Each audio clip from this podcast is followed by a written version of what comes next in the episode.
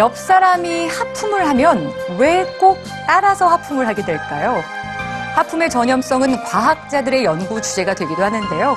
오늘은 기분 좋은 전염, 하품에 대한 재미있는 연구 결과들로 준비해봤습니다. 함께 보시죠. 개와 침팬지, 인간은 상대의 하품을 따라합니다. 그러나 붉은 다리 거북은 상대가 하품을 해도 꿈쩍하지 않죠. 2011년 영국의 윌킨스 박사는 붉은 다리 거북에게 하품 훈련을 시켰습니다. 이 거북이 하품을 하면 그것을 지켜보는 다른 거북도 하품을 따라하는지 알고 싶어서였죠. 관찰 결과 붉은 다리 거북들 사이에서 하품 전염은 없었습니다.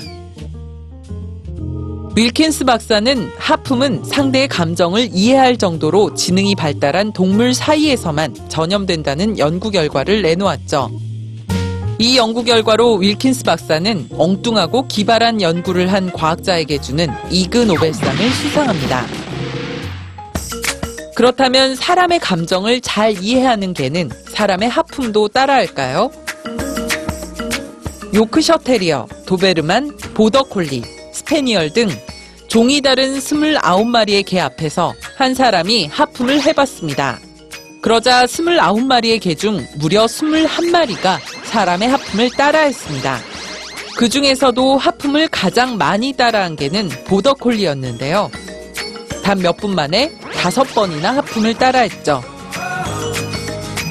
최근의 연구를 보면 개가 주인을 사랑할수록 하품을 더 많이 따라한다고 하네요. 사람 사이의 하품도 마찬가지입니다.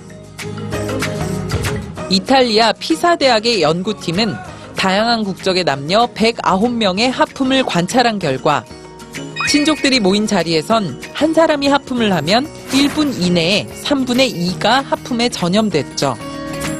그러나 하품을 하는 상대가 모르는 사람이나 얼굴만 겨우 아는 먼 사이일 경우 하품을 따라하는 데는 2분 이상의 시간이 걸렸습니다.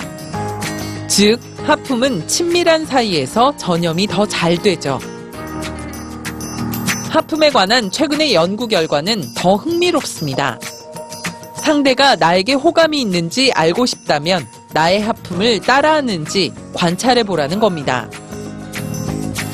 성인 33명을 대상으로 380시간 동안 하품을 관찰한 결과 한 사람이 하품을 할 때 곧이어 따라 하품을 하는 사람은 평소 상대에게 호감을 가지고 있는 사람이었습니다. 하품을 연구하는 많은 과학자들은 인간이 남의 하품을 따라하는 이유는 타고난 공감 능력 때문이라고 말합니다.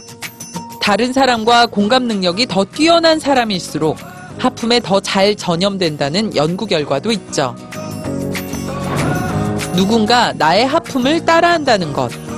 그리고 내가 누군가의 하품을 따라한다는 것. 요란한 말 없이도 사랑과 공감을 전달할 수 있는 기분 좋은 언어 아닐까요?